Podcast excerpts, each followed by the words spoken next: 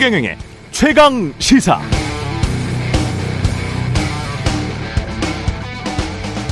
네, 어제 대통령실이 도어 스태핑을 중단하기로 결정했습니다. 최근 발생한 불미스러운 사태와 관련해 근본적인 재발 방지 방안 마련 없이는 지속할 수 없다고 판단했다.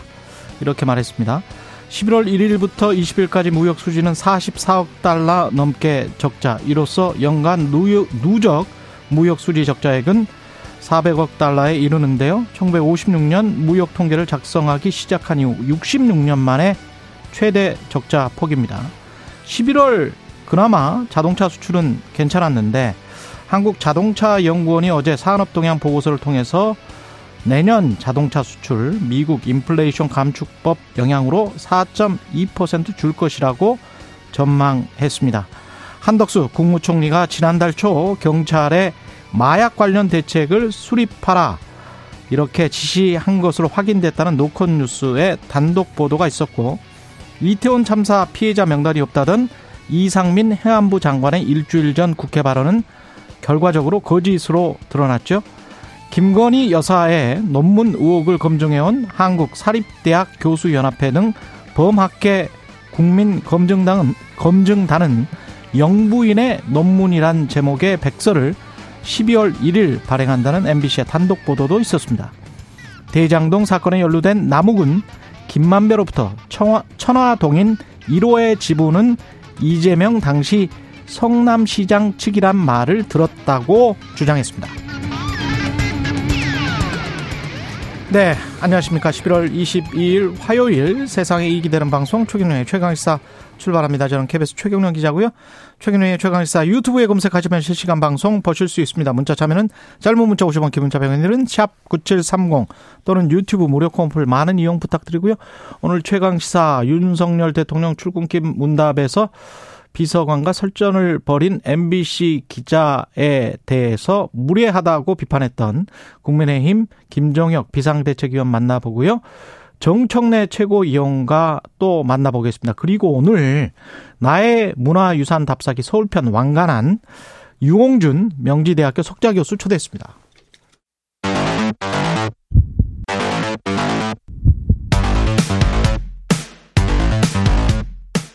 오늘 아침 가장 뜨거운 뉴스 뉴스 언박싱 자 뉴스 언박싱 시작하겠습니다. 민동기 기자 김민아 평론가 나와 있습니다. 안녕하십니까? 안녕하십니까? 오늘 전부 출연이에요. 그래서 뒤에 김종혁 비대위원도 출연이 예정돼 있어서 38분 정도까지 빨리 마무리 짓기로 하겠습니다. 출근길 문답 관련해서는 이제 잠정 잠정 중단하겠다. 예. 194일 만에 이제 잠정 중단 결정을 내렸습니다. 이재명 대통령실 부대변인이 밝힌 내용을 보면 고성을 지르는 등 불미스러운 일로 인해서 본래 취지를 살리기 어려워졌다는 판단이 들었다. 이렇게 얘기를 했는데요. 오프닝에서도 잠시 언급을 하셨지만 지난 18일 출근길 문답에서 윤 대통령이 자리를 뜰 때 MBC 기자가 무엇이 악의적이었느냐 이렇게 물은 것과 관련해서 이기정 홍보기획 비서관하고 언쟁이 있지 않았습니까? 그랬죠? 이걸 지칭을 한 것으로 보입니다. 아, 지금 대통령실은 언론의 이의 제기를 뭐 이렇게 제기하는 방법 없이 이렇게 지금 계속적으로 이런 조치를 취하고 있는데 일단 후속 조처도 검토 중이다라는 언론 보도가 나오고 있습니다. 출입 기자 간사단에 대통령실은 해당 회사 기자의 상응 조치를 검토 중이라고 기자단의 의견을 요청을 했는데요. MBC 소속 해당 기자에 대한 출입 기자 등록 취소 그리고 기자실 출입 정지 기자 교체 아마 이걸 상응 조치로 들었다라고 합니다. 기자단에게 그렇습니다. 그래서 여기에 대해서 출입 기자단은 품위 손상 여부 등은 간사단이 판단할 영역이 아니며 징계를 논의할 수 있는 근거 규정 자체가 없다. 그래서 입장을 밝히지 않겠다라는 그런 어, 입장을 대통령실에 전달을 했고요. 아, 그럼에도 대통령실은 자체적인 후속 조치 논의를 진행 중이라는 보도가 나오고 있습니다. 오늘 뭐 핵심 관계자가 일부 언론과 인터뷰를 했는데 해당 기자와 어떻게 앞으로 같이 하겠느냐, 출입 정지나 교체 등이 필요하다 이런 입장을 밝혔습니다. 그러니까 이게 근본적인 재발 방지 방안 마련 없이는 지속할 수 없다고 판단했다라는 게 대통령실의 입장이고 그렇죠. 여기서 이제 재발 방지 방안이라는 것은 결국은 이 사태를 일으킨 MBC 기자에 대한 어떤 조치가 있어야 된다라는 거 아니겠습니까?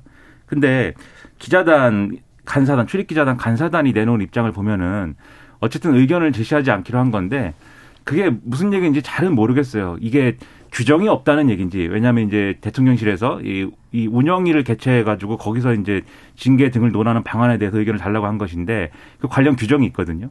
규정에 근거가 없다는 것인지 아니면 품위 손상된 등에 대해서 어, 자신들이 판단할 내용이 아니라는 것인지 아니면은 우리도 내부의 의견이 크게 갈리기 때문에 우리가 합의가 안 된다라는 것인지 이 세 개를 다 얘기했는데 그 이제 뭐 뭔지 잘 모르겠는데 어쨌든 간사단 입장에서는 어쨌든 의견 제시를 안 했기 때문에 간사단 차원의 출입 기자단 차원에서의 무슨 징계라든지 뭐 이런 것들에 동의하는 그런 구도는 아닌 거 아닙니까?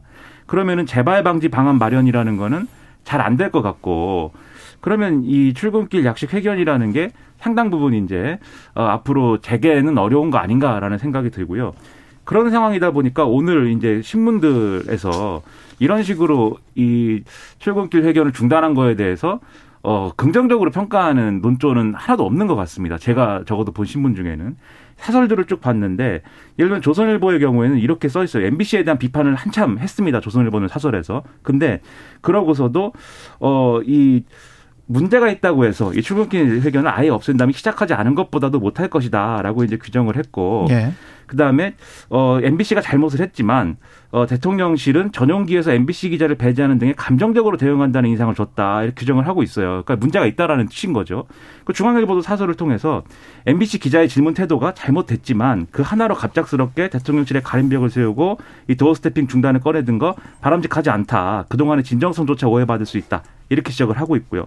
동아일보 사설도 MBC 기자 질문이 거칠었던 것은 사실이지만 이를 이유로 대국민 소통 창구를 닫는 것은 작은 일에 크게 작은 일을 크게 키우는 과잉 대응일 뿐이다라고 규정을 하고 있습니다. 그러니까 이렇게 끝내는 것보다는 좀 당분간 냉각기를 갔더라도 일정 기간 며칠이라도 다시 재개를 하는 것이 필요하다고 보이는데 가볍게 빨리 그래서 문을 내던지 그런 조처를 취하는 게 좋다. 이 방식에 대해서는 일부 변화를 주더라도 이 출근길 기자회견이라는 것에 전통은 계속 이어가는 것이 좋다 이렇게 생각이 됩니다. 대통령이 검찰총장 출신이기 때문에 법적으로 워낙 잘 알고 계시는 분이라 저는 이런 생각이 드네요. 대통령실 규정에 품위 유지 위반이 분명히 있어요. 근데 이거를 이제 품위 유지 위반으로 볼 것인지는 모르겠고 어, 판단을 해봐야 될 문제인데 MBC 사측에 왜 그러면 출입 기자 정지나 교체를 어, 해달라라고 요청을 하지 않았을까? 이게 첫 번째 드는 질문. 왜 출입 기자단에게 이런 요청을 했을까? 이거는 방송법과 관련해서 편성이나 인사에 침해 가능성이 있기 때문에 직접적으로 MBC 사측에는 말을 못하는 지금 상황인 것 같다. 법 때문에. 그렇게 생각을 해보자면 법적으로만 지금 다 따지면 대통령의 이 발언이 있었잖아요. 뉴욕 발언이. 이 땡땡, 이 baby 발언이 있었기 때문에 그게 가짜 뉴스다. 악의적 형태, 행태 였다고 또 본인이 이야기를 했습니다. 대통령이 그렇게 말씀을 하셨기 때문에 법원에다 제소를 하면 됩니다. 지금 지난 어제 그렇게 이야기를 네. 했죠. 민동기 기자가 조정 불성립이 나왔다고 언론 네. 중재에 의해서. 그러면 그 다음 수수는 뭐예요? 우리가 가짜 뉴스로 피해를 당했다라고 하는 측이 당연히 법원에다 제소를 하면 됩니다.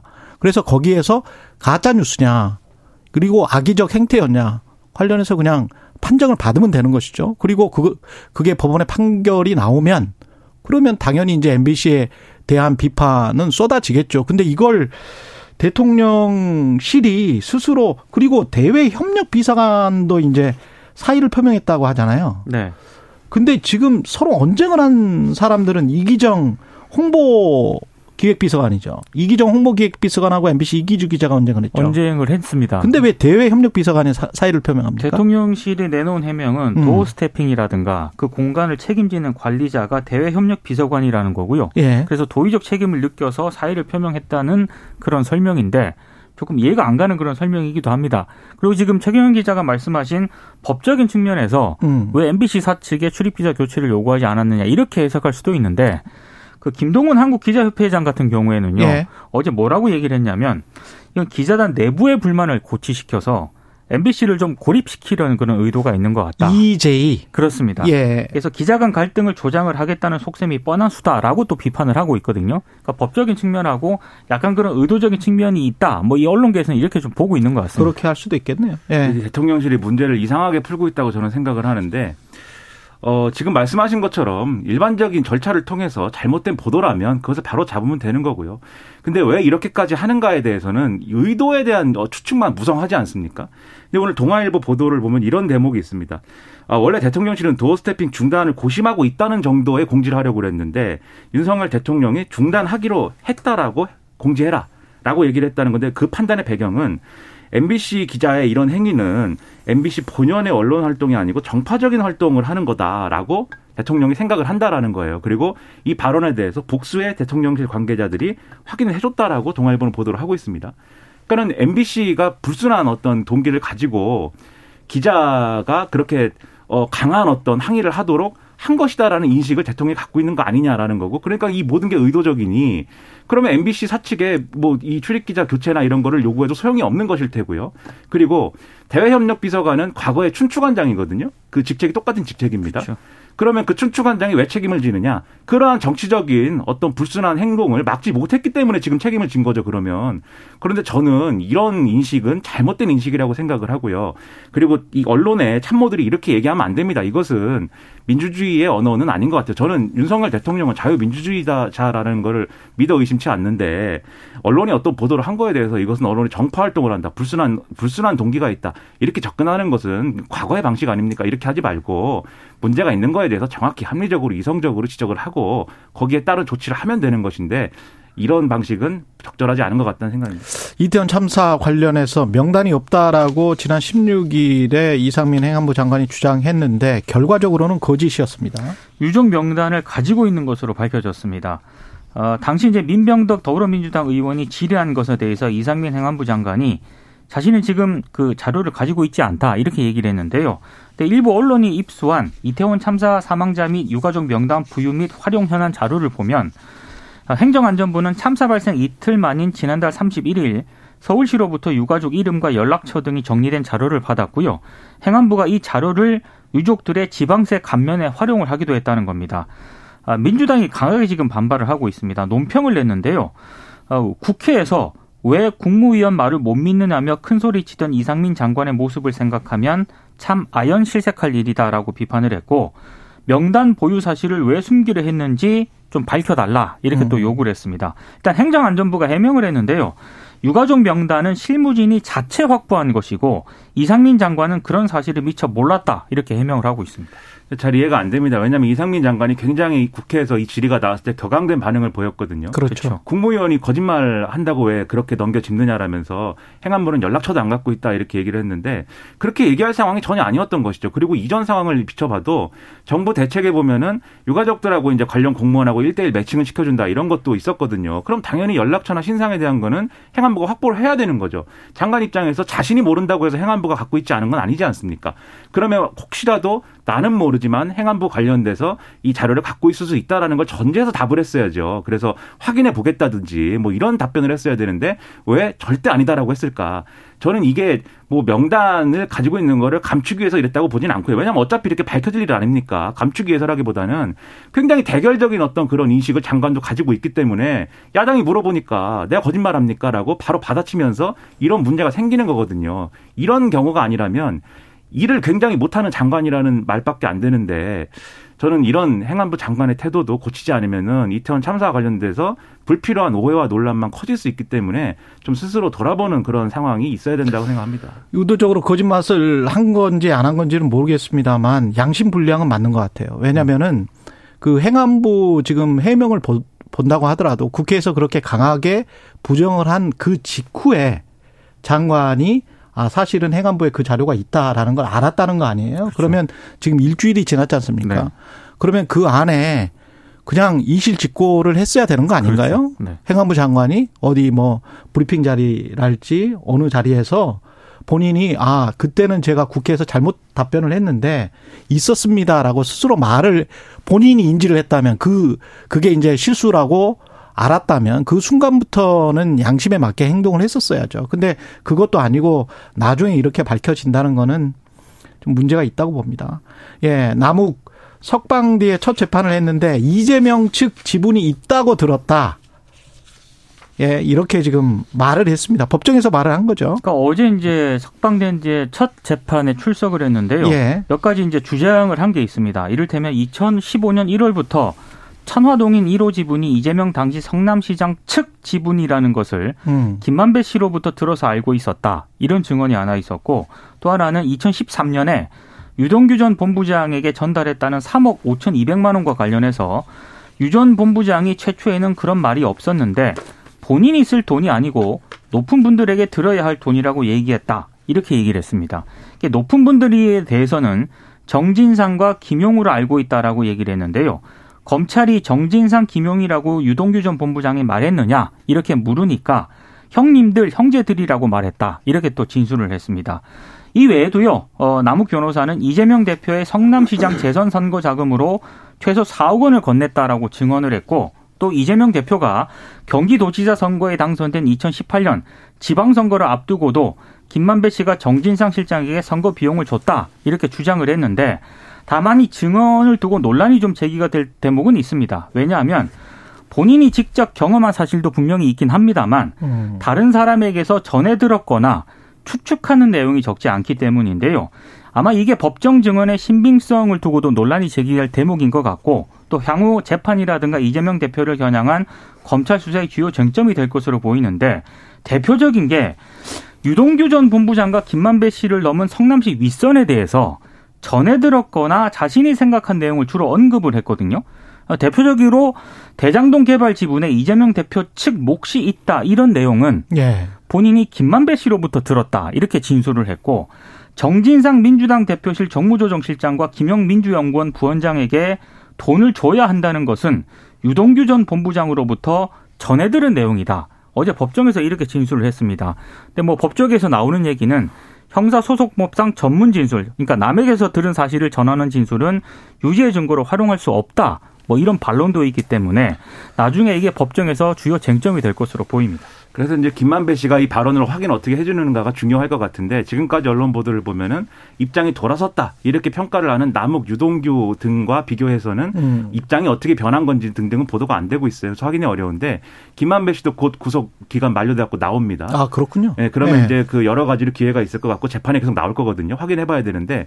근데 또 김만배 씨가 어떻게 확인해 주느냐 왜 중요하냐면 이 남욱 변호사 등의 증언을 다 종합을 해 봐도 김만배 씨 말이 자꾸 바뀌어요. 이 사람들한테 한 얘기가 이런 얘기 저런 얘기를 막 했습니다. 그래서 그 중에 뭐가 맞는 것인지도 김만배 씨 입에 달려 있기 때문에 음. 김만배 씨의 어깨가 상당히 무거워졌습니다. 예, 무엇보다 follow the money 돈을 쫓아가야 되겠죠. 맞습니다. 돈의 네. 흔적 그 증거가 나와야 될 것 같습니다. 뉴스 언박싱 민동기 기자 김민아 평론가였습니다. 고맙습니다. 고맙습니다. KBS 1라디오 최경영의 최강시사 듣고 계신 지금 시각 8, 7시 38분입니다. 오늘 하루 이슈의 중심. 당신의 아침을 책임지는 직격 인터뷰. 여러분은 지금 KBS 1라디오 최경영의 최강 시사와 함께하고 계십니다.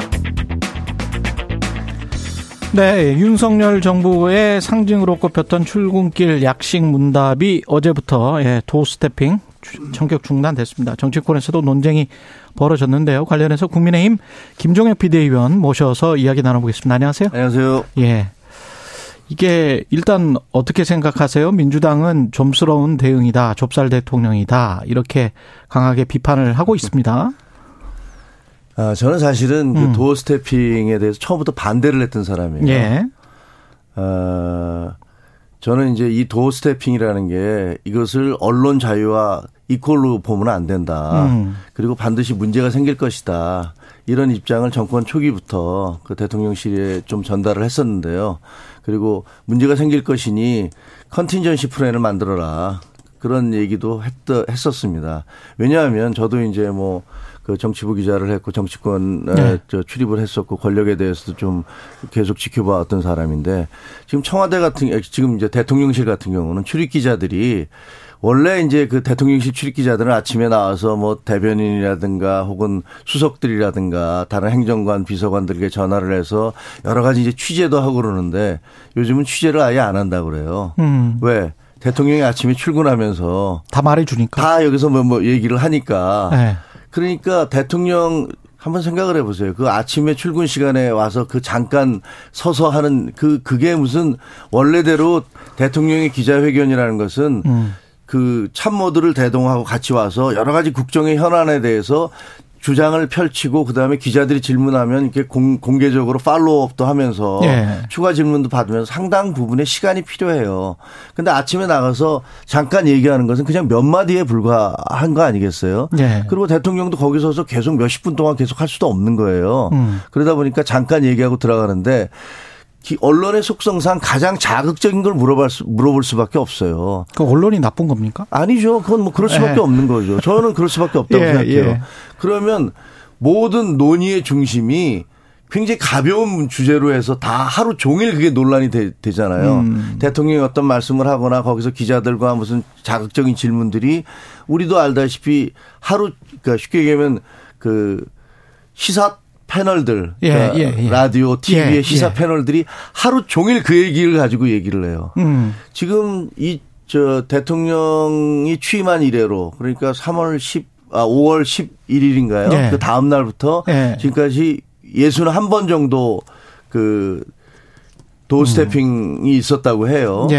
그렇지만 거기서 무슨 깊이 있는 얘기라든가 음. 뭐 이런 얘기들이 오갔다는 기억은 나지 않아요. 그저 대통령이 말 실수를 했다, 질문이 뭐 이렇게 공격적인 게 나왔다 음. 이런 것들로 주로 다 채워지는 경우가 많아서 저는 이 개인적으로는 어. 이런 방식은 옳지 않고 예를 들면 그렇게 대통령이 얘기했던 대로 국민과 소통을 하고 싶으시면 뭐 일주일 일주일에 한 번 정도 시간을 좀 더 내서 음. 기자들을 만나든가 아니면 다른 나라들에서 하듯이 어뭐 그 한 달에 한 번이라든가 음. 뭐 이렇게 시간을 좀 두고 깊이 있는 그 정책에 대한 토론들이 오가는 것들이 훨씬 더 맞다 이렇게 생각을 합니다. 왜 대통령과 총리는 다르거든요.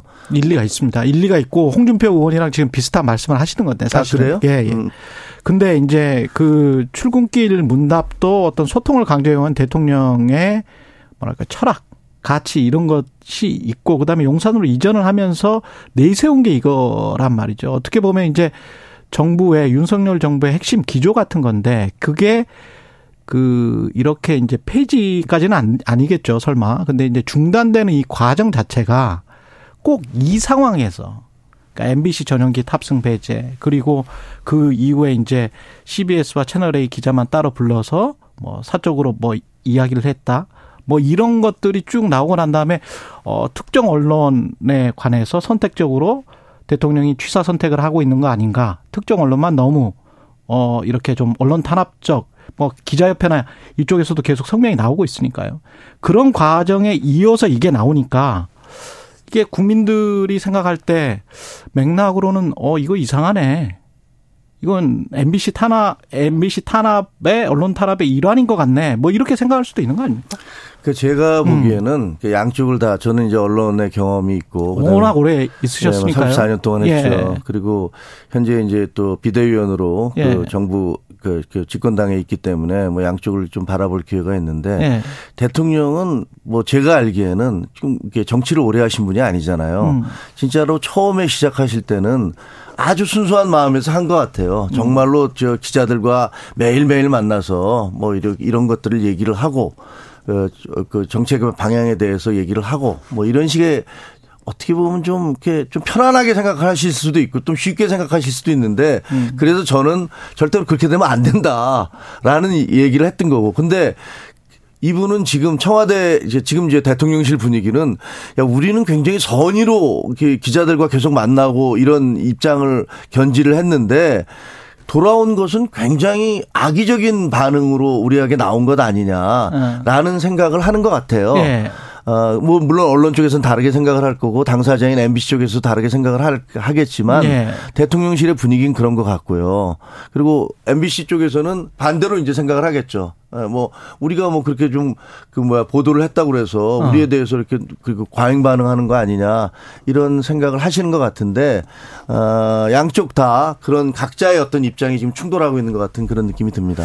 정치를 잘 몰라서 그랬다는 거는 저는 이해할 수 있고요. 그 부분은 좀 성급하게 결정을 처음에 했을 수도 있습니다. 근데 이제 그렇게 보도를 했다는 그 부분과 관련해서 사실은 가짜 뉴스다, 악의적인 행태다라고 대통령이 말씀을 하셨기 때문에 그러면 어떤 말씀을 그때 뉴욕에서 하셨는지를 말을 하셔야 되고 언론 중재에 지금 조정, 조정 불성립이 나왔지 않습니까? 그러면 너무 잘 아시지만 법원으로 가서 그러면 죄수를 해야 되는 거 아닙니까?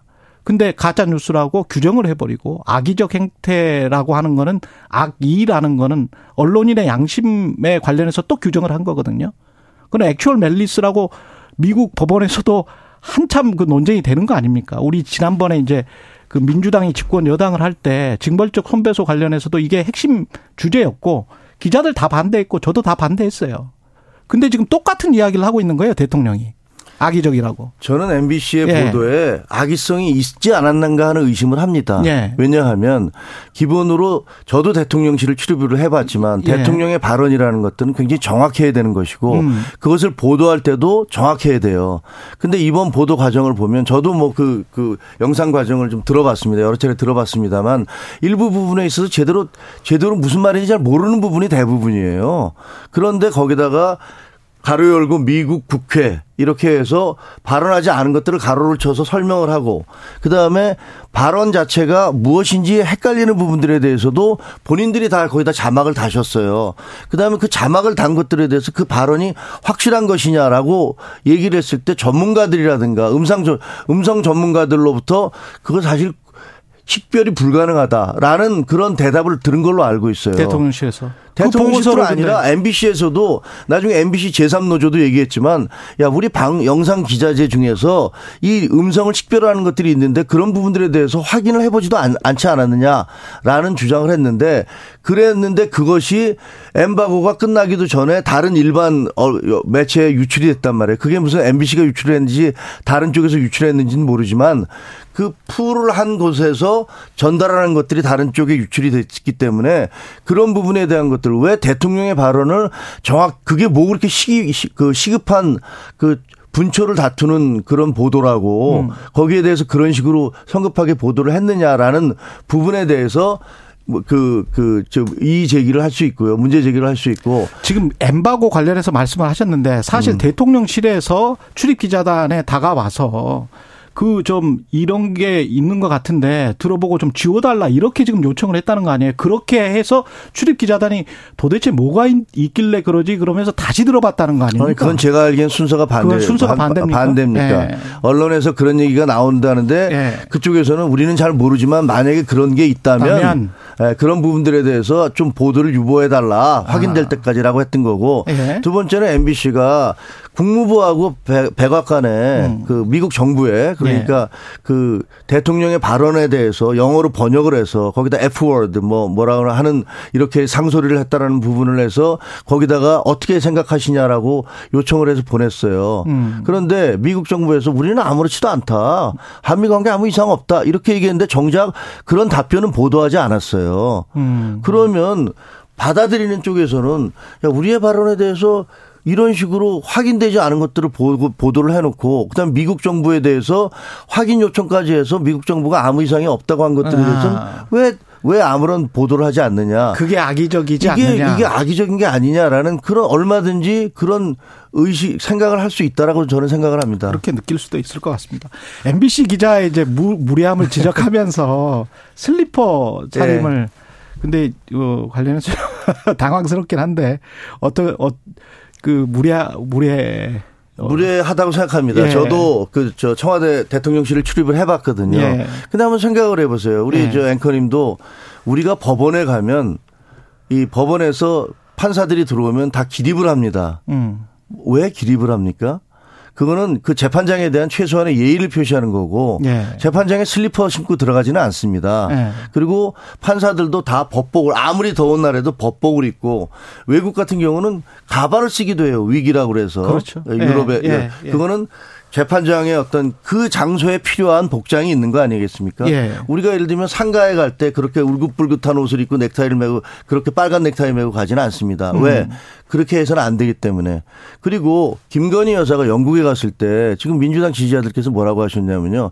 그 까만 소리 달린 그 모자를 썼다. 이거 귀족들만 쓰는 건데 이걸 쓰고 가서 예의에 어긋난다.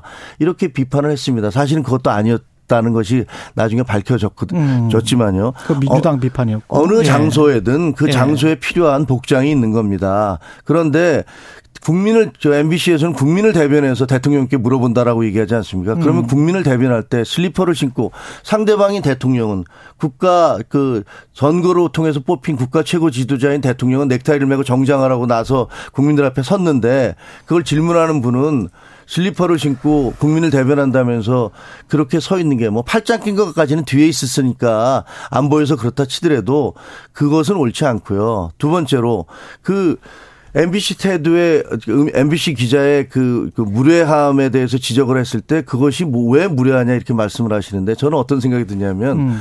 2019년에 1월 달에 그 예. 연두 기자 문재인 대통령 연두 기자회견 할 때 경기 방송의 김예령 기자가 예. 대통령께서 그렇게 경제에 대해서 자신감을 표시하는 그, 그 배경이 뭔지 여쭙습니다. 이렇게 음. 얘기를 했습니다. 예. 그 발언에 대해서 네. 민주당 지지자들께서 네. 감히 대통령한테 그런 질문을 한다고 음. 엄청난 그 댓글 그 양념 폭탄을 퍼부어서 결국 김혜령 기자는 회사를 그만뒀습니다. 아니 대통령한테 기자가 공식 기자회견에서 예절을 갖추어서 물어봤던 그런 질문에 대해서는 네. 그것이 약간 좀 대통령이 대답하기 껄끄럽다고 그래서 대통령에 대해서 무례했다고 얘기를 하면서 아니 그렇게 그 아침에 도어 스태핑에서 거꾸로 제가 딱한 가지만 네. 까치집 머리 짚고 한번 저 카메라에 찍힌 적도 계시고 엄격결에 사실 뉴욕 발언도 엄격결에 이 baby라고 말씀하시는 게 카메라에 잡힌 거잖아요. 이 baby. 예. 네. 그리고 이제 이기주 기자도 엉겁결에 지금 슬리퍼 신고 막 출입에서 나온 것 같은데 그런 저런 것들을 생각을 해보면 어떻게 판단을 해야 될지는 누가 먼저 사과를 해야 될까요? 아니 저는 예. 저 그래서 아마 이번에 아 여기 시간이 네. 다음에 또 모실게요. 네. 죄송합니다.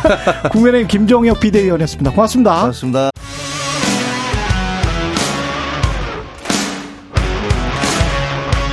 오늘 하루 이슈의 중심 최경영의 최강 시사.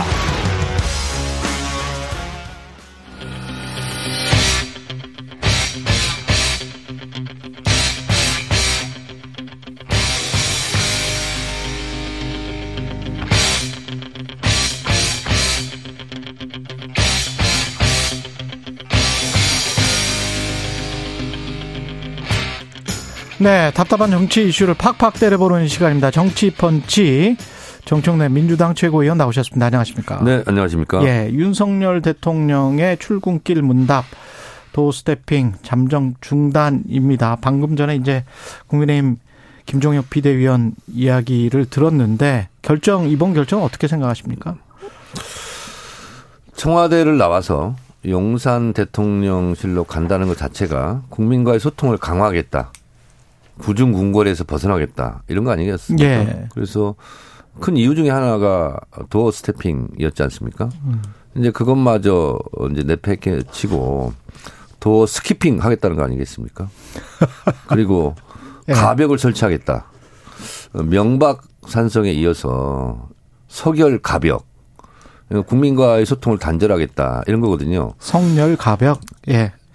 어, 정확한 발음은 네. 서결입니다. 서결입니까? 이게 표준 발음이고요. 아, 그렇군요. 성렬은 네. 본인이 원해서 이렇게 발음을 해주는 건데, 예. 어, 제가 어, 문체의 국감 때 이거 물어봤습니다. 아, 그러셨어요? 네, 국어연구원장한테. 예. 언어의 미술사시니까요. 네, 서결이 예. 맞다. 예. 네, 그래서 서결로 발음하지 맞다. 않는 것은 예. 상당히 석연치 않은 발음입니다. 아, 그래도 본인이. 원하는 걸 저는 발음을 않습니다. 해달라고. 그럼 본인이 원하면 네. 우리 최경영 네. 그 앵커한테 네. 최격역으로 불러달라. 그럼 그렇게 불러야 됩니까? 아니, 아, 원래는 그래서 그래서 표준 발음으로 하는 게 맞습니다. 아 그렇군요. 예. 무슨 얘기하다 이렇게 됐죠? 여하튼 네. 예 MBC와의 그 갈등 때문에 지금 도스태핑 중단된 거 아닌가 네네. 이렇게 지금 언론에서 많이 보고 있습니다. 예. 어, 결국은 이렇게 도스태핑을 예. 자랑스럽게 얘기하지 않았습니까? 예. 나는 국민과 소통을 이렇게 강화했다. 음. 근데 그 doorstepping이 됐으면 어, 용산으로 간 음, 명분이 많이 사라지죠. 음. 그러면 여러 가지 문제점이 발생하는 것이 저는 청와대를 나가서 준비 없이 용산으로 간 여러 가지 이유 때문에 여러 가지 뭐 참사도 발생하고 여러 가지 문제가 발생한다고 보는데 그러면 음, 다시 청와대로 들어가라. return to Blue House. 네. 그렇지 않습니까? 네. 그리고 어 기본적으로 최경영 앵커도 기자죠. 예. 기자들은 불편한 진실을 권력에게 묻게 돼 있지 않습니까? 묻는데 이게 이제 여당 묻지 입장은 않고 예. 일방적으로 받아쓰기만 한다면 그걸 보고 정원 유착이라고 하지 않습니까? 그렇죠. 근데 이제 기자의 존재 이유가 없죠. 이제 여당 쪽 주장은 슬리퍼를 국민들 앞에서 네. 그렇게 슬리퍼 신고 와서 대통령이 질문하는 거는 무례하지 않냐. 아, 그러면 이건 것 같아요. 윤석열 대통령은 후보 시절에 예. 기차 안에서 구두발을 올렸지 않습니까? 본인들은 왜 그런 건또 예. 사과하거나 성찰하지 않아요. 그리고 실내에서 실내화를 신는 게 문제입니까? 그리고 그건 본질과 다른 거죠. 그 본질과 다르다. 그러면 예. 어, 슬리퍼 신고 다니면 다 어. 가볍게 설치해야 됩니까? 본질과 다른 거잖아요. 그리고 어. 그 기자의 원초적 질문이 맞는 말이잖아요. 아니 바이든 날리면. 예. 저는 바이든으로 들려요 제 귀가. 음. 그러면 제가 헌법수를 못하는 귀입니까? 그리고 그걸 가지고 헌법수 뭐 얘기하는데 헌법은요. 어, 헌법 21조에 언론 출판 집회 결사의 자유가 있어요. 가벽을 설치하는 것 자체가 예. 헌법 정신을 훼손하는 거예요. 그리고 헌법에는 뭐 동맹국 간에 뭐 이간질했다고 그러는데 음. 아니 대통령이 그러면 안 한 말을 MBC만 자막을 달았다는 겁니까? KBS 달았죠. KBS 달았어요. 근데 왜 KBS는 탄압 안 합니까? SBS 달았죠. 예. SBS 왜 탄압 안 합니까? 모든 언론이 예. 바이든이라고 처음에 다 했지 않습니까? 근데 왜 MBC만 찍어서 그러죠? 음. 그러니까 MBC 기자가 좀 불편했다고 해서 가벽을 설치하면 다른 기자들은 좀 억울하지 않겠습니까? 아니 그럴 헌법수 차원이라면 MBC 기자를 전용기에 안 태우는 게 아니라 아예 취재 제한을 하고 감옥을 보내야 되겠죠. 그 정도 중대한 사안이면. 근데 또 왜 취재는 또 허용합니까? 근데 그거 그거는 진짜 그렇게 되면 뭐 헌정 질서를 물랑케 하는 거죠. 그거 말이 안 되잖아요. 아니 그러니까. 지금 대통령 취재, 말씀이 예, 예. 동맹국을 이간질시켜 국익을 훼손하고 뭐 예. 헌법을 예. 뭐 어떻게 한다고 이렇게 얘기하지 않습니까? 헌법- 그런 정도로 중대한 사안이면 음. 국가보안법으로 처벌해야 되지 않습니까? 그 이거는 어떻게 보세요? 제가 저- 국가보안법으로 처벌당한 적이 있어요. 예. 전문가입니다. 예. 이 정도 되면 국가보안법으로 엄벌에 쳐야죠. 아이, 그 가벽을 왜 설치합니까? 그 정도까지는. 못 하겠죠. 설마 지금 민주주의 시대에 그 정도까지는 못 할것 민주주의 같은데. 시대에 이런 게 있을 수 없죠. 예.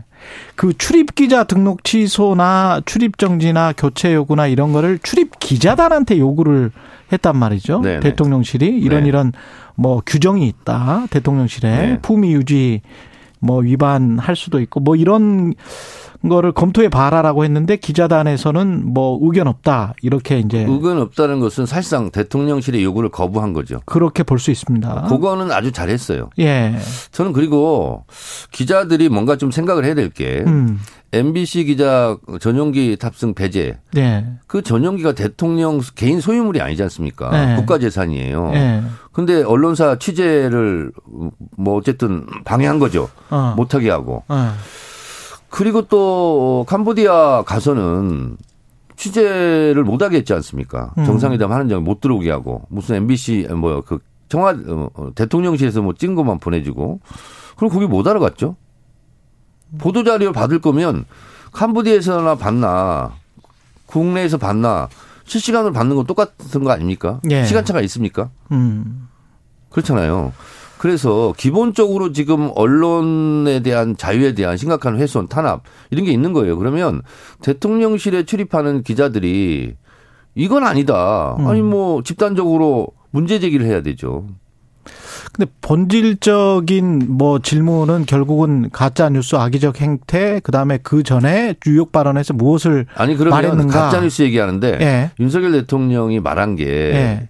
XX 음. 바이든 이게 그러면 가짜 발언입니까? 가짜 발언이 아니잖아요. 아닌지는 본인 뭐 입으로 진짜 예. 발언한 거지 않습니까? 그렇죠. 근데 그리고 MBC만 그 자막을 단 게 아니라 다 달았죠. 거의 모든 언론이 다 다른 거 아닙니까? 근데 왜 MBC만 가지고 그렇게 음. 못 살게 굽니까? 그 본질적인 문제가 아니 KBS라서 네. 지금 MBC 지금 탄압당하는 걸강 건너 불구경하고 있는 거 아닙니까? 같이 싸워야 되는 거 아닙니까? 강 건너 불은 아니에요. 근데 저희야 이제 최대한 그 옆 에서 보면서 그 상황을 잘 알려드리려고 하는 건데 아니, 이런 거는 있는 것 같아요. 본질적인 질문은 아니지만. 때 있지 않습니까? 예, 예. 어, 노조 조합원 잡아갈 때 나는 음. 침묵했다. 그러니까 침묵한 사람들 다 잡아가지 않았습니까? 뭐 그, MBC 이렇게 하면은요. 나중에 예. 이제 KBS, SBS 다 치고 들어오는 거예요. 예. 할 말이 없었습니까? 뭐 뭐라고 제가 답변 드리기는 좀 힘들고요. 네.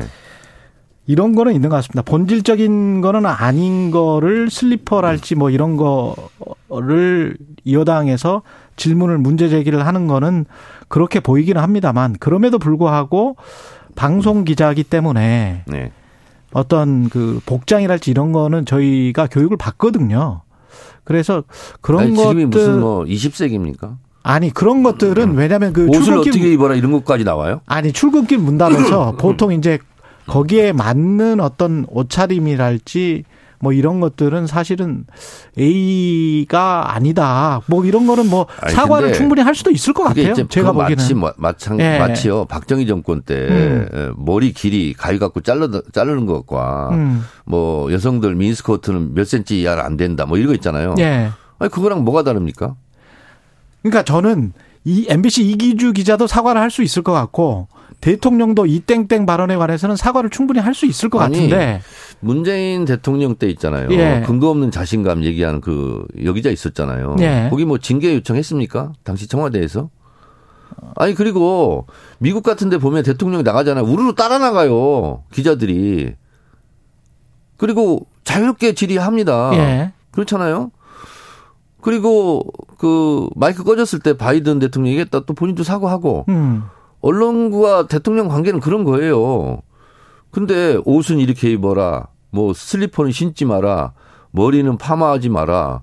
어? 화장 짙게 하지 마라. 이런 거를 만약에 지침으로 내려온다면 아, 그, 자, 그 자체에 아닌데. 대해서 거부해야죠. 예. 왜 다들 순한 양이 됐습니까 언론사들이? 그게 아니고 저 민주당한테는 그렇게 좀 사납게 좀 쓰면서 그건 아니에요. 그건 아니고 대통령도 까치진 머리를 하고 국민들에게 그런 모습을 찍히는 거랄지 이 땡땡이랄지 아니, 이런 대통령이 까치진 머리였을 때 네. 오히려 인간적이더라고요. 아 그래요? 아, 많이 바쁘셨나 보다. 이런 게 이제 어제도 좀, 좀 가셨나 뭐 이런 생각이 들고 네. 대통령도 인간인데. 근데 그렇게 해서 국민들한테 이렇게 카메라에 찍히고 국민들한테 그런 모습을 보이는 거는 그게 이제 A에 벗어나기 때문에 그런 거는 사과를 해야 된다고 보거든요. 이 땡땡도 마찬가지고. 아니 그러니까 네. 그 MBC 기자가 음. 뭐가 악의적입니까? 음. 라고 질문 못 합니까? 그거는 내용은 그렇게 질문할 수 있죠. 뭐 그렇잖아요. 그리고 네. 대통령이 들어간 다음에 음. 그 대통령실 그 관계자요 비서관인가요? 그분하고 벌어진 언쟁이에요. 대통령하고 언쟁을 벌인 것도 아니고. 네. 그렇지 않습니까? 근데 그걸 가지고 가벽까지 설치하고 뭐 뭐 출입잔 이런 징계도 요청하고 이런 것 자체가 좁쌀 대통령이다. 어? 뭐 간장 종지 아니냐 뭐 이런 조롱 섞인 비난이 있을 수밖에 없는 거죠. 알겠습니다. 국정조사는 여당에서 약간의 기류 변화가 있는 것 같은데 예산안 처리하고 그 다음에 협의해 보겠다는 건데 주호영 원내대표는 이거는 그 합의할 수도 있, 있다 뭐 이런 뉘앙스 아닙니까 혹시? 어 저희는 원칙적으로 음. 음, 예산안보다 어, 국정조사가 더 중요하고 국정조사와 예산안은 별개의 문제다 예. 이렇게 생각을 하고 있고요. 어 그리고 국정조사 아, 문제에 대해서 국민의힘 내부에서도 뭐 발표는 만장일치로 반대한다 뭐 그런 거는 아닌 것 같습니다. 어 그래서 저희는 어제 원내대표단 뭐 국회의장하고 회동을 한 걸로 알고 있고 거기에서 어 국정조사 그럼 계획서가 제일 중요합니다. 음. 어떤 기관을 할 것인지 어 그리고 며칠을 할 것인지 네. 뭐 증인은 어떻게 할 것인지 이런 게 중요, 굉장히 중요하거든요. 그것을 민주당에서는 이미 다 안을 갖고 있습니다. 어 그런데 국민의힘에서 이거를 내팽개치고 나몰라라 하지는 못하는 상황인 것으로 저는 알고 있습니다. 예. 그리고 저희는 강력하게 예. 추진하겠습니다. 강력하게 추진하겠다. 네.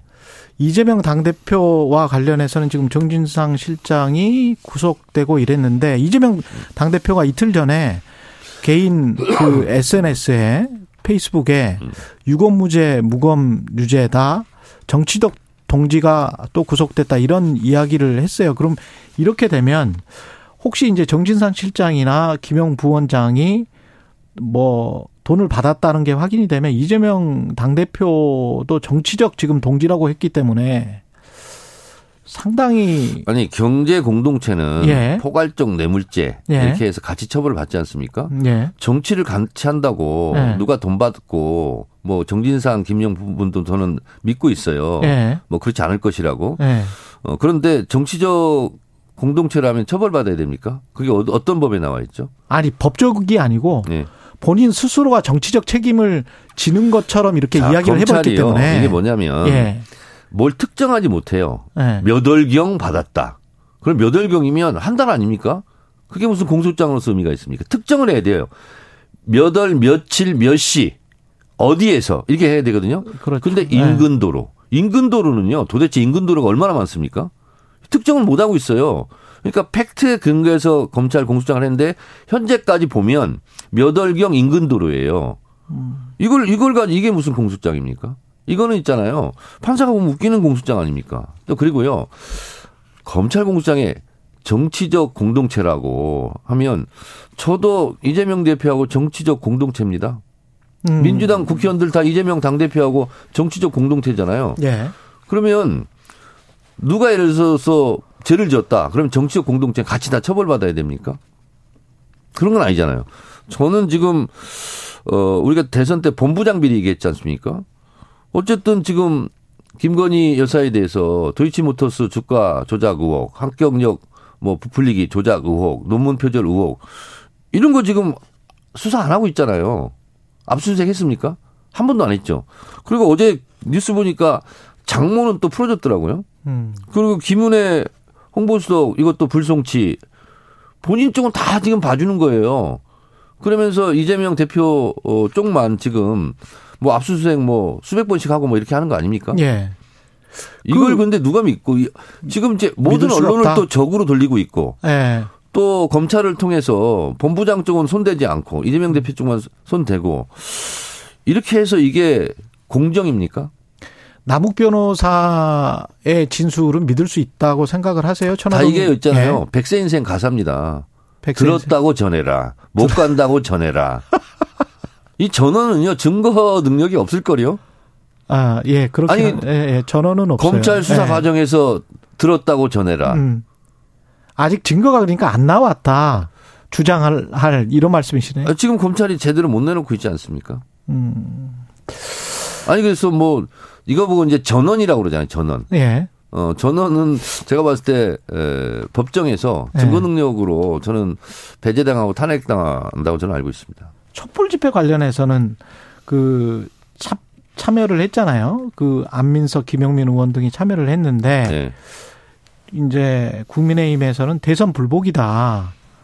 이렇게 이제 주장을 하고 있습니다. 국회의원들이 헌정 질서를 흔들고 있다. 이준석 전 당대표도 그럼 대선 불복입니까? 윤석열 대통령한테 불편한 어, 언행을 하면? 그러면 음. 유승민 전 의원도 대선 불복입니까? 그렇지 않습니까? 그리고 어, 국회의원의 뚫린 입을 누가 막으랴 이런 말 있지 않습니까? 예. 국회의원의 발을 누가 묶, 습니까 당대표가 못 가게 한다고, 못 가게 하면 안 갑니까? 국회의원들은 자유롭게 어. 헌법 21조에 보장된 집회의 자유에 참여하는 거예요. 근데 이제 수석 최고위원이시기도 하고 이제 당의 지도부시기 때문에 저는 좀 지금 이제 집회 나가는 거에 대해서 예. 어, 신중한 입장이죠. 신중 신중한 입장이실 네. 것 같아요. 예. 네. 아무래도 당, 당, 지도부에서는 뭐 권유하거나 이럴 수는 없는 거 아니에요 지금? 어, 당 지도부에서의 네. 어, 비공식적 공식 입장. 왜냐하면 김건희 여사도 비공개 일정을 공개하지 않습니까? 예. 비공개 일정은 공개하지 않는다 아닙니까? 아닐 삐자. 그렇죠. 근데 비공개 일정의 공개화. 예. 이게 이제 언어 모순이지 않습니까? 예. 그런 차원에서 말씀드리면 비공식적 공식 입장. 공식 입장으로 말씀드리면 뭐냐면 지도부는 좀 음, 자, 자중하고 아. 자제하고 신중한다. 예. 그러나 자발적으로 참여하는 국회의원들의 발을 어찌 묶으랴. 음. 그것은 알아서 자발적으로 존중한다. 그 민주당 일각에서 그 안에서 근데 웃기지 않습니까? 예, 뭐요? 비공개 일정 해놓고 네. 대대적으로 막 공개하고. 알았어요. 하나 이번에 동남아 순방에서 네. 대통령 외교는 왕따 외교 빈손 외교고 네. 김건희 여사의 그 사진 음. 그리고 나가 나가 나가 네. 이것만 남은 거잖아요. 아니 이게 외교가 어떻게 이렇게 됐습니까? 하나만 더 여쭤볼게요. 그 사법 리스크 관련해 가지고 당 대표 사건에 또는 그 의혹 사건에 너무 매몰 되면 나중에 총선에서 상당히 불리해진다라는 저는 민주당 사법 리스크가 네. 우리보다 음. 저쪽이 더 많은 것 같습니다. 저쪽이 이런 식으로 많다. 불공정하게 계속 네. 검찰의 칼을 휘둘러 가지고 음. 나중에 다 외상값 계산하게 돼 있거든요. 외상값 계산할 것이다. 네. 아니 5년 후에 다 외상값 계산하지 않겠습니까? 지금의 검찰이 네. 항상 윤석열 정부만 비호하고 편드는 것 같습니까? 검찰은 검찰일 뿐이에요. 음. 윤석열 정부도 힘 빠지고 그러면 음. 치지 않겠습니까? 음. 그래서 검찰 개혁을 해야 되는 거고요. 예. 언론도 마찬가지입니다. 예. 언론 탄압에 대해서 언론 예. 자유를 예. 지켜야 되는 것도 있지만 음. 어, 국민들에게 가짜 뉴스 어, 허위 정보를 해서 국민들에게 피해 주는 거는 음. 그건 또 언론 행포로부터 또 국민의 피해를 막아야 되는 거 아니겠습니까? 그래서 일이 일비 하는 그런 권력은 결코 오래가지 못합니다. 알겠습니다. 예, 정치 펀치 정청래 민주당 최고위원이었습니다. 고맙습니다. 네, 고맙습니다.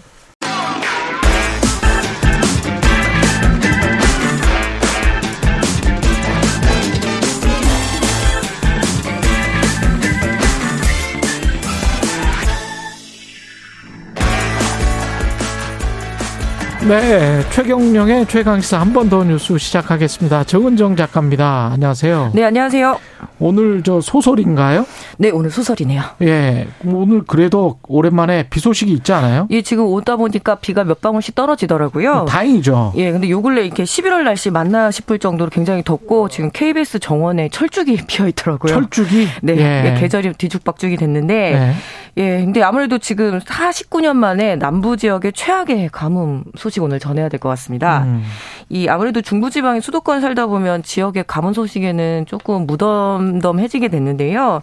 기상청에 따르면 10월 29일 기준으로 전남 지역의 최근 1개월 강수량이 23.8mm.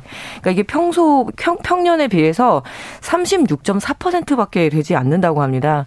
그러니까 10월 들어서 11월까지 비가 거의 한 번도 오지 않은 셈인데 이는 1973년 기상 관측을 한 이래 그러니까 49년째인데 어 그때 관측한 이래 최악의 가뭄 상황이라고 합니다.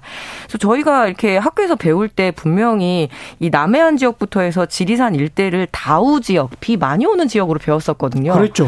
예, 그런데 이번에는 그런 교과서도 틀려 틀리게 된 거네요. 지금 얼마나 심각한 상황인가요? 일단 저수량이 너무나 줄었습니다. 아. 주로 이제 이 전남 지역 본부 그러니까 한국농어촌공사 전남 지역 본부에 따르면 전남 지역 저수지의 평균 저수율이 44%에 불과하다고 하는데 일례로 그 광주광역시 시민들의 60%의 식수를 책임지고 있는 동복댐의 경우에는 작년에 비해서 무려 10m가 수위가 낮아져서 지금 저수량이 31.5%밖에 되지 않는다고 해요. 그리고 또 다른 식수댐인 주암댐도 상황이 마찬가지니까 이제 제한급수 이야기까지 나오고 있죠. 예. 1719님이 작가님 MBC KBS 종횡무진 하시네요. 예. 좋은 정보 늘 감사하고 응원합니다. 이렇게 말씀하셨습니다. 감사합니다. 예. 가뭄이 이렇게 심각하면 피해도 지금 농업이 피해를 많이 볼것 같습니다. 예. 예. 남부 지역이 우리나라 먹거리를 책임지고 있는 굉장히 중요한 농업지대입니다. 그렇죠. 노지 채소 피해가 지금 심각한데요. 남부 지역의 노지 채소가 대표적으로 양파, 마늘, 당근, 시금치거든요. 음. 이는 늦가을에 심어서 그리고 한번 물을 충분히 먹어야 되는데 10월 초에 심었던 이 조색 양파가 물을 한 번도 먹지 못하게 된 거죠. 그래서 지하 관정을 뚫어서 이제 그 지하수를 끌어올려야 되는데 문제는 지하까지 바짝 말라 있어서 아무리 노력을 해도 물도 올라오지 않고 결국은 그 좁은 공동체에서 서로 물꽃 싸움 때문에 이웃끼리 얼굴을 붉힐 정도다 이렇게 음. 이야기를 하고 있고요. 어, 무엇보다 지금 뭐 저 그 완도군에 넙도라는 곳이 있습니다. 예. 이미 5월부터 1일 급수 6일 단수 2일 급수 6일 단수? 네, 그러니까 벌써 그렇게 고통을 겪고 계셨던 거죠. 제가 섬에 산 적이 있는데 네. 그 70년대 상황인데 그게? 예.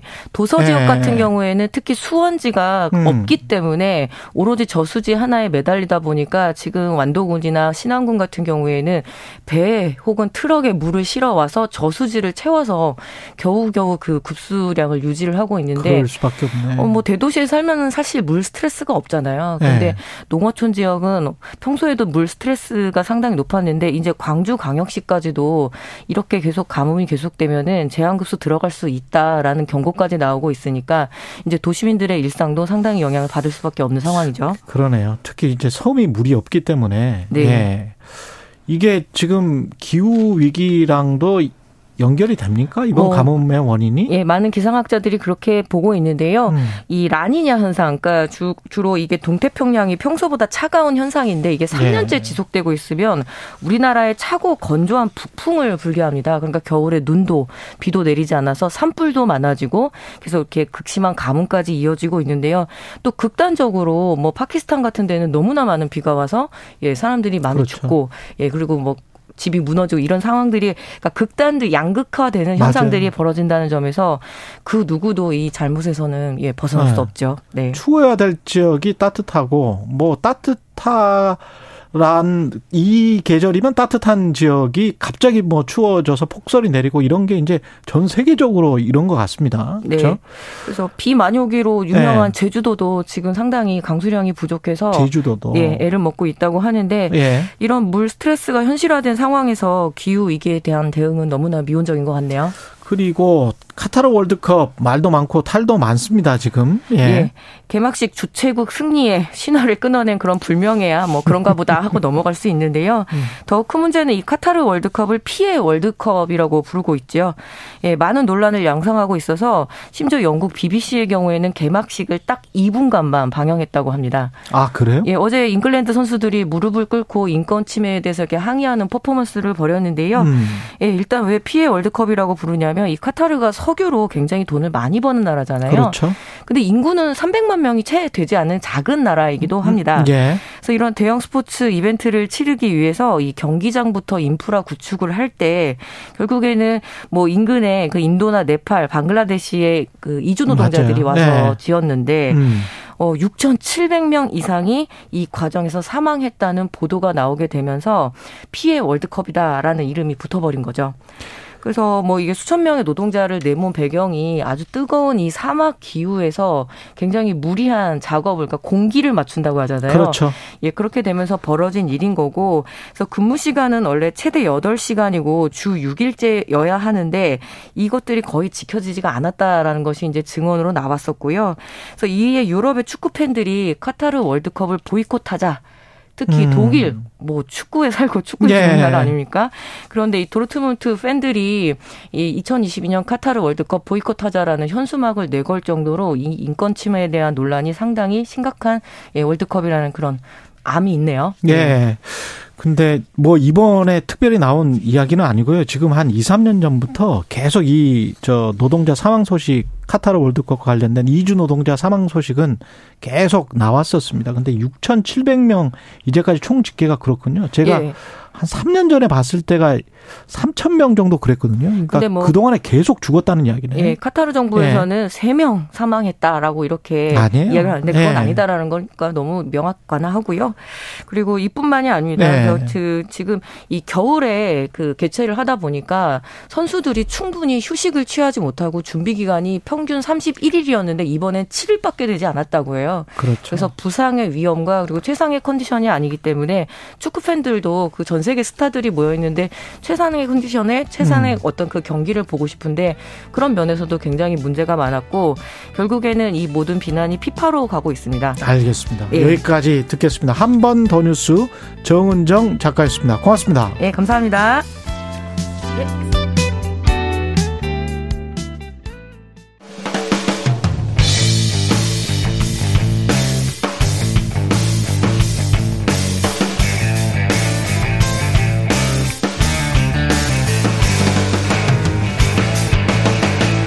최경영의 최강 시사.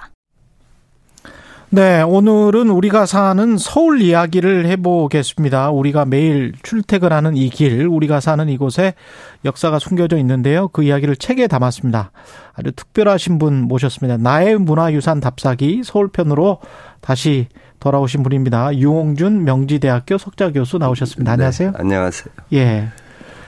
제가 아까 이제 그 온에어 되기 전에 말씀을 좀 나누다가 보니까 93년에 나의 문화유산 답사기가 네, 첫 권이 나왔죠. 그때 제가 대학 때였었는데 기자 생활한 지 26년 됐는데 이 나의 문화유산 답사기는 29년 30년 됐더라고요. 근데 이번에 음. 이제 서울편이 음. 두 권으로 나왔습니까? 네. 서울편의 앞에 네. 그 경복궁에서부터 종묘로 해서 조선시대 그 이야기들이 두 권을 냈어요. 네. 또 한양 정도 600년으로 그걸로 서울 답사기를 끝내려고 했는데 네. 사실 우리가 지금 살고 있는 북촌, 서촌, 인사동, 성북동 음. 이, 이, 이곳에 사람들이 많이 가잖아요. 그렇죠. 그게 어떻게 형성됐는가에 대한 증언이 있을 필요가 있다. 그런 생, 그런 생각에서 써서 네. 사실 문화유산 답사기 시리즈로서 이번 책은 안 써도 어. 내가 불성실하다 소리는 안 들을 텐데. 아, 그럼요. 그러나 네. 근데 그 대신에 지금 내가 이야기하는 것이 100년 후에 가서는 하나의 증언이 될 테니까 음. 어, 그동안 조사하고 또 살면서 느낀 것을 그 녹여서 썼죠. 이게 첫 출간이 아까 음. 말씀드린 대로 93년인데 네. 인문학 최초로 100만 부 달성했고 누적 네. 판매 부수가 네. 500만 부. 난 모르는데 하여튼 출판사에서 500만 부래요. 아니 그 네. 모르실 수가 없는 게 인쇄가 엄청 들어왔 오셨을 거 아니 왔을 것 같기 때문에 한 번에 들어오는 게 아니라 네. 끊어서 들어오니까 그렇죠. 내가 뭐 맨날 덧셈할 수도 없고. 와. 인쇄도 음. 엄청날 것 같은데요? 네, 인쇄보다도 네.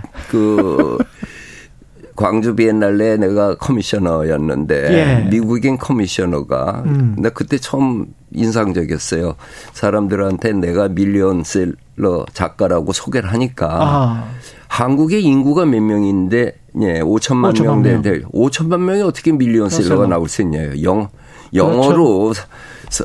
뭐 10억이고 인구를 대상으로 쓰면은 몰라도 그렇죠. 거기는 3억 2천만 명이니까 예. 거기 또 뭐 외국의 영어 어, 사용권 그렇죠, 그렇죠. 다 합치니까요. 예.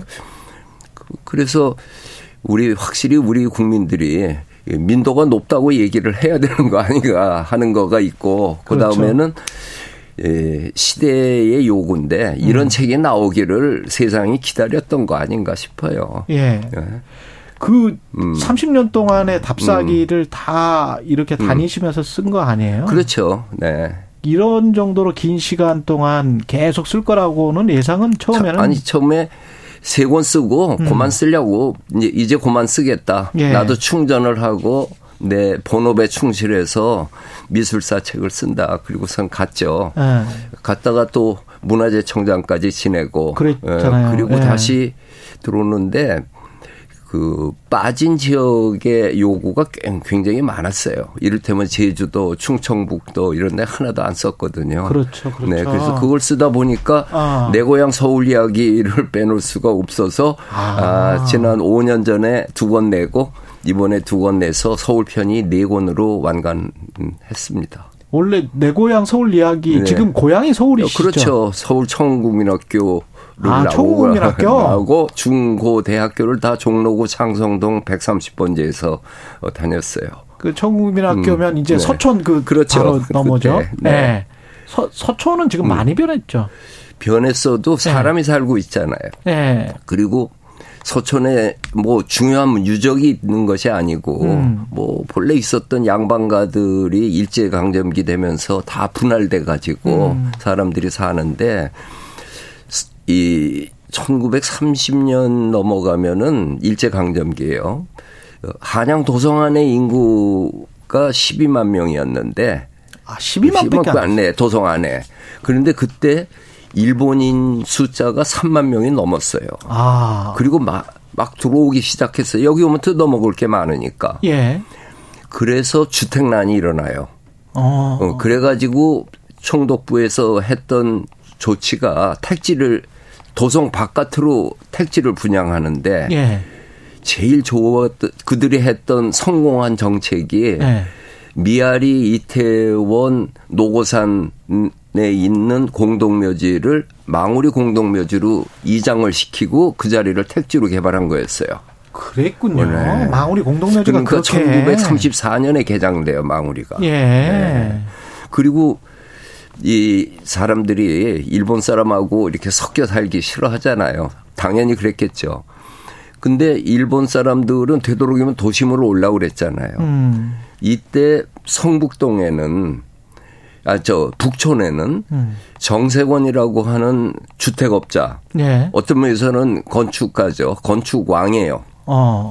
이분이 도시형 개량 한옥을 저 만들어요. 아. 설계를 해서 그것도 신문에 공고를 내서 입찰해 가지고 예. 어, 한옥이 저 터가 넓잖아요. 예. 이거를 30평 단위에서 음. 현대 근대식 삶으로서 적합한 것을 만든 게 가해동 31번지예요. 그리고 익선동하고 음. 그래서 거긴 집과 집이 완전히 붙었잖아요. 담장 없이. 예. 이래서 도시형 그, 그 한옥을 보급을 한 것이 북촌의 전설을 나온 거고 아. 서촌만 해도 적산 가옥이 많아요. 그렇군요. 어, 나도 창성동 130번지가 네. 적산 가옥 2층 집이었어요. 일본 일본인이 살던 다다미방 있는. 근데 아까 지금 네. 저 도성이라고 말씀하시는 네. 그 도성은 어느 정도의 울타리입니까? 거기가? 18.2km죠. 사대문 안. 사대문 안이군요. 네. 그러면 우리 지금 음. 25개구는 대부분 도성 안에 없는 거 어, 어, 그렇죠. 뭐, 그러니까 뭐 조, 거기 종로구하고 중구뿐이 없죠. 종로구하고 중구 정도가 네, 네. 지금의 도, 옛날 네, 도성이었고 네, 나머지는 네, 네. 다 아, 그렇죠.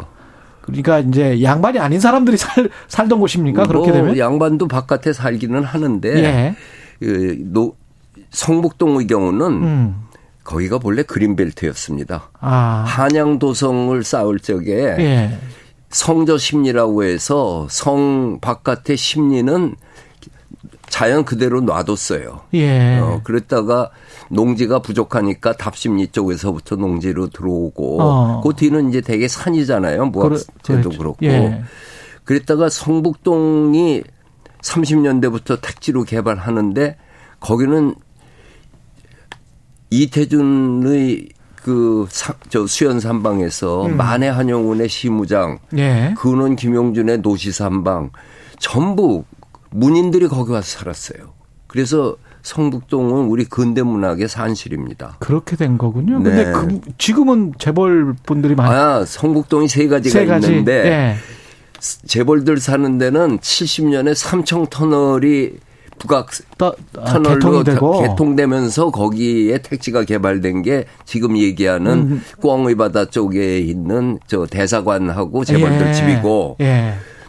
가운데 성북천을 따라서 났던 본래 주거지는 내가 얘기했던 근대문학인들의 거리고 그러네.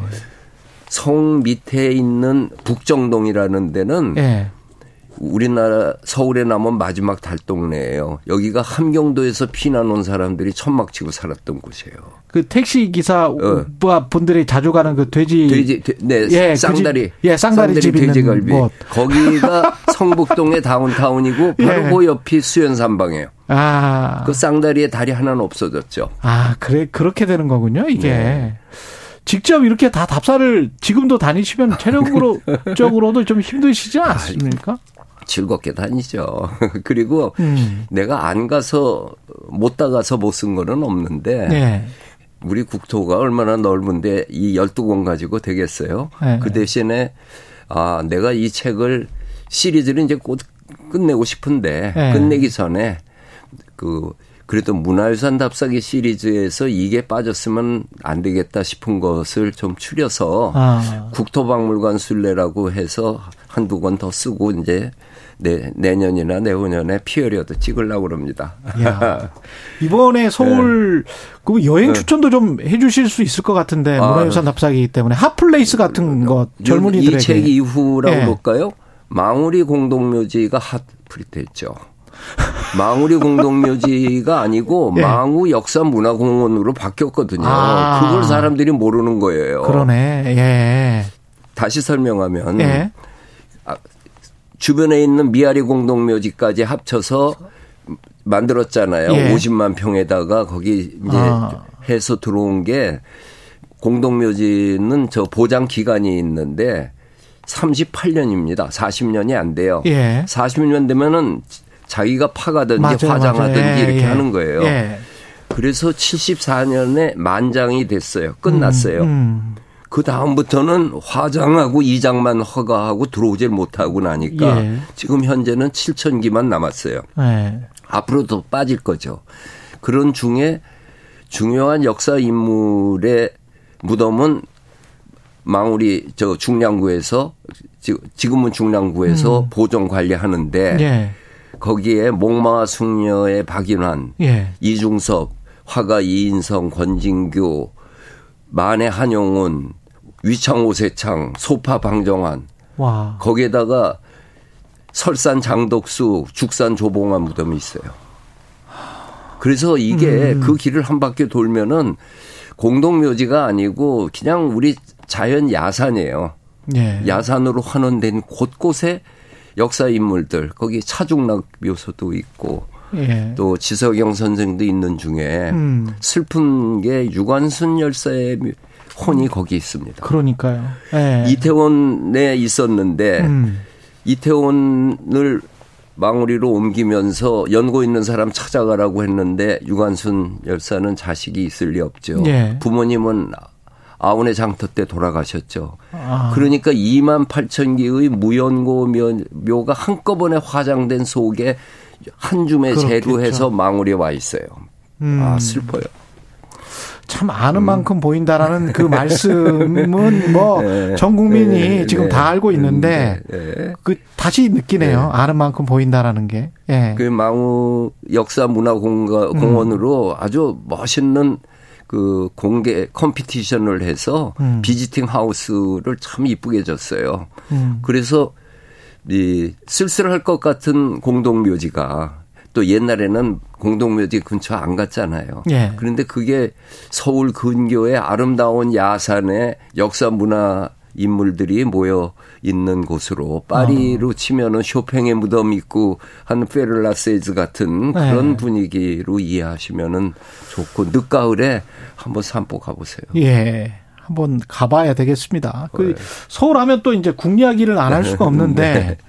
그 이번에 사실 대통령실 네. 이전 같은 경우도 바로 옆에 이제 경복궁 옆에 청와대가 네. 있고 네. 그랬는데 그 전에 보면 사람이 음. 자고 뭐 이렇게 하기에는 좀 이 책에도 그런 네. 말이 네, 있더라고요. 네. 좀 음습한 곳이다 청와대가. 아 그게 예. 정확히 얘기하면은 음. 그 관저가 있는 자리, 예. 예 그, 그 자리가 양택으로 좋으냐 어쩌냐 하는 얘기가 있는 거고 예. 청와대 그 자리 자체야 참 천하 제일 복지죠. 아. 그 히스토리를 얘기하면은 예.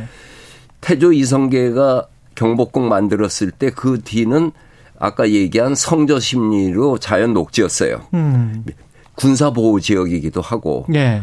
그러니까 숙정문으로 해서 나가는 데는 민간인 들어가지도 못했잖아요. 예. 네. 북쪽으로 가는 길은 저쪽 창의문 쪽으로 했는데 거기도 문 닫아 놓고 음.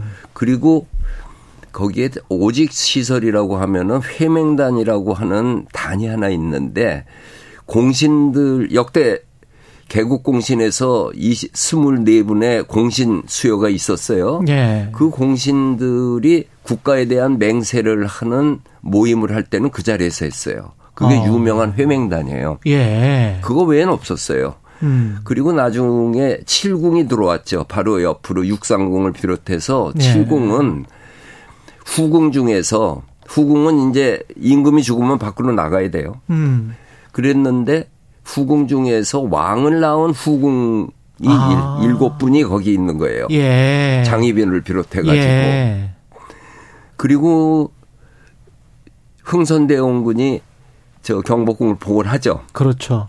그때 그 뒤에다가 과거 시험을 보는 육문당 육무당이라는 멋진 한옥과 경무대라고 하는 뜰을 만들어요. 그때 아, 경무대란 말이 나와요. 그게 경무대군요. 네.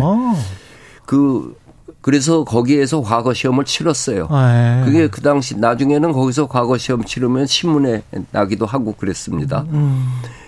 그, 그 집들 한옥 의 구조와 모든 거는 다 흑백 사진으로 잘 남아 있죠. 그 근현대사라고 네, 들어가는 거죠. 그러네. 그랬다가 예. 1934년에 총독 관저가 들어오잖아요. 그렇죠. 총독부가 경복궁으로 들어오니까 음. 용산에 있던 관저하고 멀잖아요. 예. 그때 뭐 마차 타고 그러는데 예. 그 이쪽으로 그 박, 가까이에 예. 관저가 들어와서 그냥 경무대라고 그랬어요. 그러니까 음. 그 음. 집무실로는 어, 위, 위치는 아주 좋은데 네. 사람이 네, 살고 네. 잠을 자는 어떤 네. 관저로는 조금 좀 더군다나 그 관저 위치가 지금 현재 청와대에 새로 지은 관저 예. 쑥 들어가서 있는 곳 예. 그 거기는 저 풍수하는 사람들은 다 그렇게 얘기하죠. 아 풍수 쪽에서는 네. 네. 근데 풍수는 믿어도 고만 안 믿어도 고만인데 네. 그게 뭐 미신이고 과학이고 전에 네. 어느 지역에 딱 가서 보면은 아 여긴 터가 좋다 소리 우리 나오잖아요. 그렇죠. 양지 바르다. 뭐. 예. 아니 산에 가서 보면 터 좋은 데는 다 절이 있잖아요. 예. 그렇죠. 예. 그런 식으로 봤을 적에 그런 음. 거고 아무튼 그렇게 했다가 저 노태우 대통령 때 지은 것이 지금의 청와대잖아요. 예. 그 청와대를 질 적에 그 먹고 자는 관절은 그 본관 있는 데서 저 속에다가 갖다 지금 사, 저 지어 놓은 것이 음. 예, 그게 터에 대해서 이런저런 얘기하는데 전체적으로 그게 아니고 어, 또 거기에 참 기념적인 것이 팔도뱀이라고 해가지고 음. 그 팔도를 이렇게 디자인을 도 크기대로 이렇게 해서 예. 거기에 별을 심고 왕이 지금 농사가 어떻게 진행되고 있는가 아. 하는 거를 관찰을 하면서 또 풍년을 기원했던 팔도 매빙이가 예. 있어요. 예. 그래서 제가 책에서 얘기하기도 청와대를 개방하는 건 좋은데 음. 지, 또 지금 당장 저렇게 열어놨는데 앞으로 이것을 어떻게 최종 형태로 가져갈 건가에 대해서는 마스터 플랜을 국민한테 제시하는 게 맞지 않냐. 어떻게 가져가는 게 좋습니까? 개방을 해서? 그럴 경우에는 제일 좋은 것이 국제 competition을 열어서 건축가들이 멋진 아이디어를 가져와야죠. 아. 그 파리 루블 박물관에 그 아이엠 페이가 피라미드 그, 음. 그 해가지고 더 유명해지듯이. 예. 그러니까 지금 제가 말씀드린 그런 내용들의 history를 다 제공하고 그 다음에 아. 여기에다가 우리가 기념으로 해놓을 수 있는 거는 뭐 대통령 기록실에서 가져와 가지고 예. 예를 들면 역대 대통령들의 활동했던 사진들에서부터 음. 받았던 선물 또 중요한 사건에 대한 기록 이런 것들을 어느 건물에 어떤 걸 배치하고 또 어떤 것을 현재 의 공간으로 쓰고 하는 그 어느 건물은 헐어버리고 어느 건물은 복원을 해서 예. 그 자리에 역사성을 살려서 영원히 이 서울의 상징이고 100년 동안 이 땅의 역사 속에서 그 최고 통치자가 있었던 곳으로서의 음. 역사성과 품위 예, 그리고 어떤 면에서는 아쉬움까지도 다 음. 포괄할 수 있는 그게 마스터 플랜이고 뭐 뛰어난 건축가가 하면은 제일 좋은데 네. 이게 누구냐를 뽑는 데에는 여러 가지가 있으니까 음. 나라면은 뛰어난 건축가를 커미셔너로 해가지고 국제 컴피티션을 열고 싶어요. 기왕 개방했으니 음. 그렇게 네. 했으면 좋겠다. 용산 네. 이전 관련해서는 혹시 윤석열 정부로부터 네. 어떤 전화 받은 거 없어요. 인수위로부터도 무슨 자문이나 뭐 이런 것들 혹시 오지 않을까 네. 생각을 했어요. 왜냐하면은 네. 왜 그때 이전한 데 놓고 이전 안 했냐 그렇죠. 이런 얘기 들을만 하잖아요. 제가 또 위원장이었으니까. 네. 그런데 저 그때, 왔어요. 그때는 왜 음. 이전한다고 하고 이전을 안 했습니까? 광화문이었잖아요, 그때는. 그때는 예. 광화문으로 오려고 하니까 이 대통령이 한번 옮긴다는 게 어마어마하게 많은 게 온다는 거는 모르고 낭만적으로 그렇게 문 대통령이 한 거예요. 아. 그래서 이제 문 대통령한테 이거를 하는 방법은 음. 여러 가지가 있는 중에 음. 지금 헐 기로 돼 있는 민속박물관이 있습니다. 예. 민속박물관하고 맞바꾸면은 좋겠습니다. 아. 경복궁 옆에 경복, 있는 거? 네. 그건 바꾸면 돼요. 예. 그랬더니 그 당시 야당에서 음. 광화문에 가서 시민 만난다는 사람이 궁으로 들어간다고 비판했어요. 음. 그래서 이게 정치적 논쟁이 될 것 같은 거예요. 예. 그래서 그건 확 접어버렸죠. 음. 어, 접어버리고 나서는 이 정부 청사로 해서 나가려고 하면은 이런 이런 돈들이 드는데 그 액수가 엄청 많이 드는 거예요. 용산에서 네. 지금 보이듯이. 그렇죠. 그문 대통령이 나한테 그 얘기는 안 했지만은 음. 어차피 대통령 집무실이 세종으로 가지 않겠는가. 그럼 여기에다가 돈 투자해 갖고 다 해놓고 또 그때 가가지고 세종시에다가 대통령실로 그렇죠. 진다고 했을 적에 그때 그 다음 대통령이 어떻게 감당하냐. 음. 차라리 내가 공약을 어겼다고 그 하고 사과하고 그냥 빨리 접어버리는 게 낫겠다. 음. 그래서 안 했죠. 그런 스토리였군요. 용산 공원 네. 조성 관련해서도 네. 추진기획단의 민간 공동위원장이셨는데. 아, 그거는 지금도 위원장인데요. 아, 그러시군요. 네. 그러니까 네. 용산 대통령 관저하고 음. 용산공원하고는 뭐 전혀 그 관련이, 관련이 없죠. 예. 그, 그 속으로 들어와 있지도 않고 용산공원은 미군 기지를 음. 반환받은 게 100만 평이잖아요. 예. 근데 이게 한꺼번에 받았으면 좋겠는데 한꺼번에 받는 게 아니라 찔끔찔끔 받는 그렇죠. 거예요. 예. 그것도 2027년에 다 반납받기로 했어요.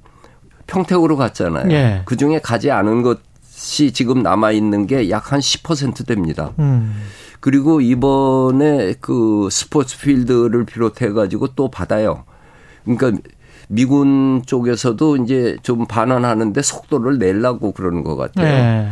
그럼 그걸 받아 놓으면은 그냥 2027년까지 그냥 놔둘 수는 없어서 음. 일부 개, 저, 개, 개장을 해가지고 사용을 하는 거고 네. 더 세밀하게 얘기하면 이미 용산공원을 어떻게 할 건가는 국제 competition을 열어서 그 네덜란드의 West 8하고 우리나라 이로재가 합쳐서 낸 안이 당선됐어요. 음. 그래서 그것에 대한 이제 실시 설계로 들어가야 되는데 그게 실시 설계 들어가려고 그러면은 또 토지 조사도 하고 뭐 해야 되는데 미군이 아직 방을 빼주지 않으니까. 예.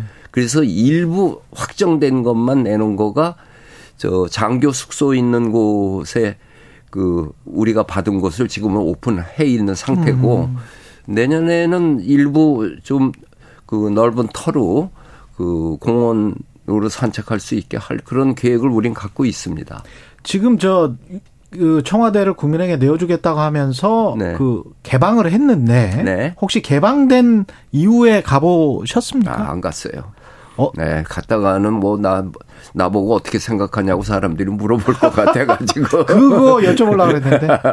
개방 자체는 지금 네, 네. 이런 상황에서 네, 해도 네. 상관없다라고 보세요? 네. 지금 뭐 망가질 거야 없지 않겠습니까? 망가질 거야 없다. 그냥 어. 잘 갖고 있으면은, 음. 저, 난 다음 대통령이 어떻게 할런지도 또 좀 궁금해요. 예. 그 자리로 그대로 인수받을지. 어, 도성부터 음, 이야기를 쭉 듣다 보니까 네. 강남이 갑자기 생각이 나는데 네. 서울의 강남은 어떻게 보십니까? 이게 우리 문화적으로 문화적으로보다 역사적으로 예.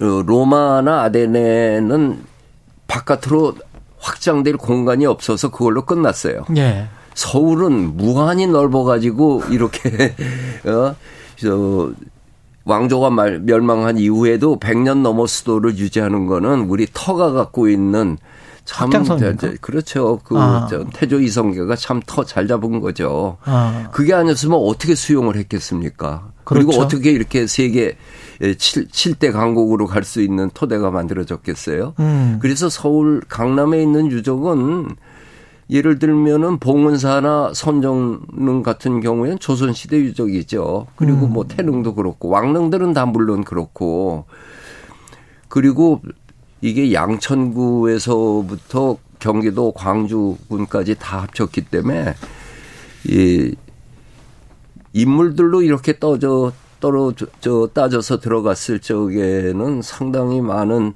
역사 음. 이야기를 갖고 있죠. 그래서 네. 그 중에 가양동에 있는 겸재박물관과 허준박물관 두 개는 내가 샘플로 소개를 했습니다. 그러셨군요. 예. 지금 뭐 음. 문자들이 음. 많이 와 있습니다. 네. 박형근님은 최근 몇 달 동안의 자본과 소음이 씻겨 나가는 느낌입니다. 네. 감사합니다. 이렇게 말씀하셨고요. 정선화 님은 25년 전 대학 때부터 읽기 시작해서 지금까지 읽고 있어요. 이사일원 님은 작가님, 우리나라 유배지 답사기도 써 주세요라고 말씀하셨네요. 좀 아시는 분이네, 이분도. 네, 그렇죠. 예. 강진이 유배지로 시작했으니까요. 예. 이상숙 님도 이용준 님 존경합니다. 건강하세요. 이렇게 말씀하셨습니다. 그 내년이 이제 30주년이고 네. 나의 문화유산 답사기 특별히 네. 계획하시는 여행이 또 있으세요? 이 여행보다도 예. 글쓸 계획인데요. 예.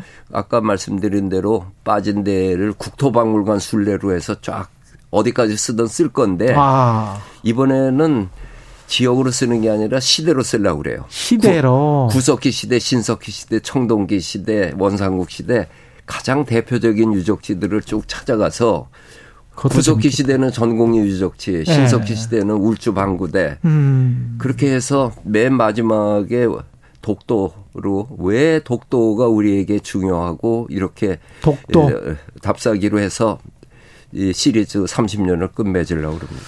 마지막 시리즈는 독도랍니다. 예. 아, 의미가 있습니다. 예. 네.